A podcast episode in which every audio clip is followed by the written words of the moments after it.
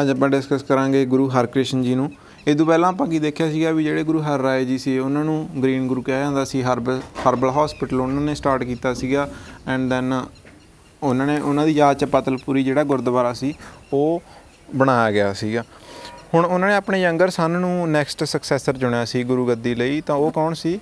ਗੁਰੂ ਹਰਕ੍ਰਿਸ਼ਨ ਜੀ। ਤਾਂ ਗੁਰੂ ਹਰਕ੍ਰਿਸ਼ਨ ਦਾ ਅ, ਜਿਹੜਾ ਐਲਡਰ ਬ੍ਰਦਰ ਸੀ ਗੁਰੂ ਸਾਹਿਬ ਦਾ ਉਹ ਸੀਗਾ ਰਾਮ ਰਾਏ।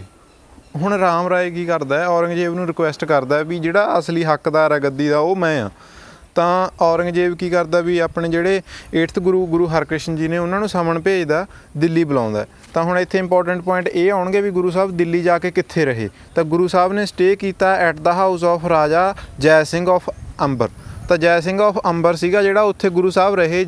ਤੇ ਇੰਪੋਰਟੈਂਟ ਇਹ ਆ ਵੀ ਇਸ ਟਾਈਮ ਉਹ ਜਗ੍ਹਾ ਤੇ ਗੁਰਦੁਆਰਾ ਸ਼੍ਰੀ ਬੰਗਲਾ ਸਾਹਿਬ ਬਣਿਆ ਹੋਇਆ। ਤਾਂ ਗੁਰਦੁਆਰਾ ਸ਼੍ਰੀ ਬੰਗਲਾ ਸਾਹਿਬ ਕਿਹਦੀ ਯਾਦ ਚ ਬਣਿਆ? ਗੁਰੂ ਹਰਕ੍ਰਿਸ਼ਨ ਦੀ ਯਾਦ ਚ।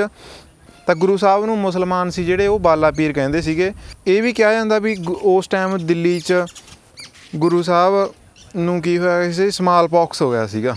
ਠੀਕ ਆ? ਤਾਂ ਉਦੋਂ ਬਾਅਦ ਉਹਨਾਂ ਦੀ ਡੈਥ ਹੋ ਗਈ ਸੀ। ਤੇ ਗੁਰੂ ਸਾਹਿਬ ਉੱਥੇ ਇੰਨੀ ਛੋਟੀ ਉਮਰ 'ਚ ਹੋਣ ਹੋ- ਹੋਣ ਦੇ ਬਾਵਜੂਦ ਵੀ ਜਿਹੜੇ ਉੱਥੇ ਵੀ ਕੋਈ ਪੀੜਤ ਸੀਗੇ, ਕੋਈ ਮਰੀਜ਼ ਸੀ, ਉਹਨਾਂ ਦਾ ਇਲਾਜ ਕਰ ਰਹੇ ਸੀ, ਉਹਨਾਂ ਦੀ ਸੇਵਾ ਦੇ ਵਿੱਚ ਗੁਰੂ ਸਾਹਿਬ ਨੇ ਆਪਣੇ ਜਿਹੜੀ ਜੋਤੀ ਜੋਤ ਸਮਾ ਗਏ, ਠੀਕ ਆ?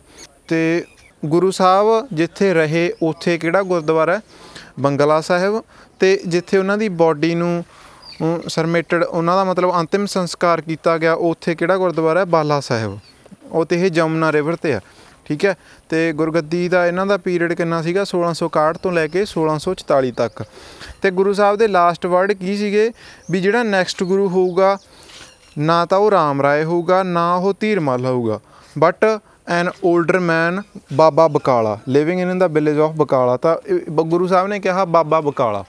ਤਾਂ ਇਹੀ ਸੀਗਾ ਆਪਣੇ ਕੋਲੇ ਵੀ ਹਰਕ੍ਰਿਸ਼ਨ ਜੀ ਦੇ। ਪਹਿਲੀ ਗੱਲ ਤਾਂ ਕੀ ਸੀ ਵੀ ਹਰਕ੍ਰਿਸ਼ਨ ਜੀ 5 ਸਾਲ ਦੇ ਗੁਰੂ ਸੀਗੇ, ਉਹਨਾਂ ਨੂੰ ਬਾਲਾ ਪੀਰ ਕਿਹਾ ਜਾਂਦਾ।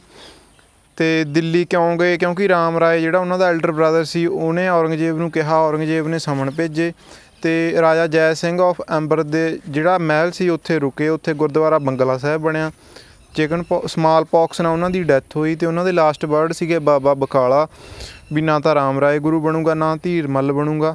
ਤੇ ਉਹਨਾਂ ਦੀ ਡੈੱਡ ਬੋਡੀ ਦਾ ਅੰਤਿਮ ਸੰਸਕਾਰ ਕਿੱਥੇ ਕੀਤਾ ਗਿਆ? ਬਾਬ- ਬਾਲਾ ਸਾਹਿਬ ਜਿਹੜਾ ਜਮਨਾ ਦੇ ਕੰਢੇ ਇਸ ਟਾਈਮ ਗੁਰਦੁਆਰਾ ਬਣਿਆ।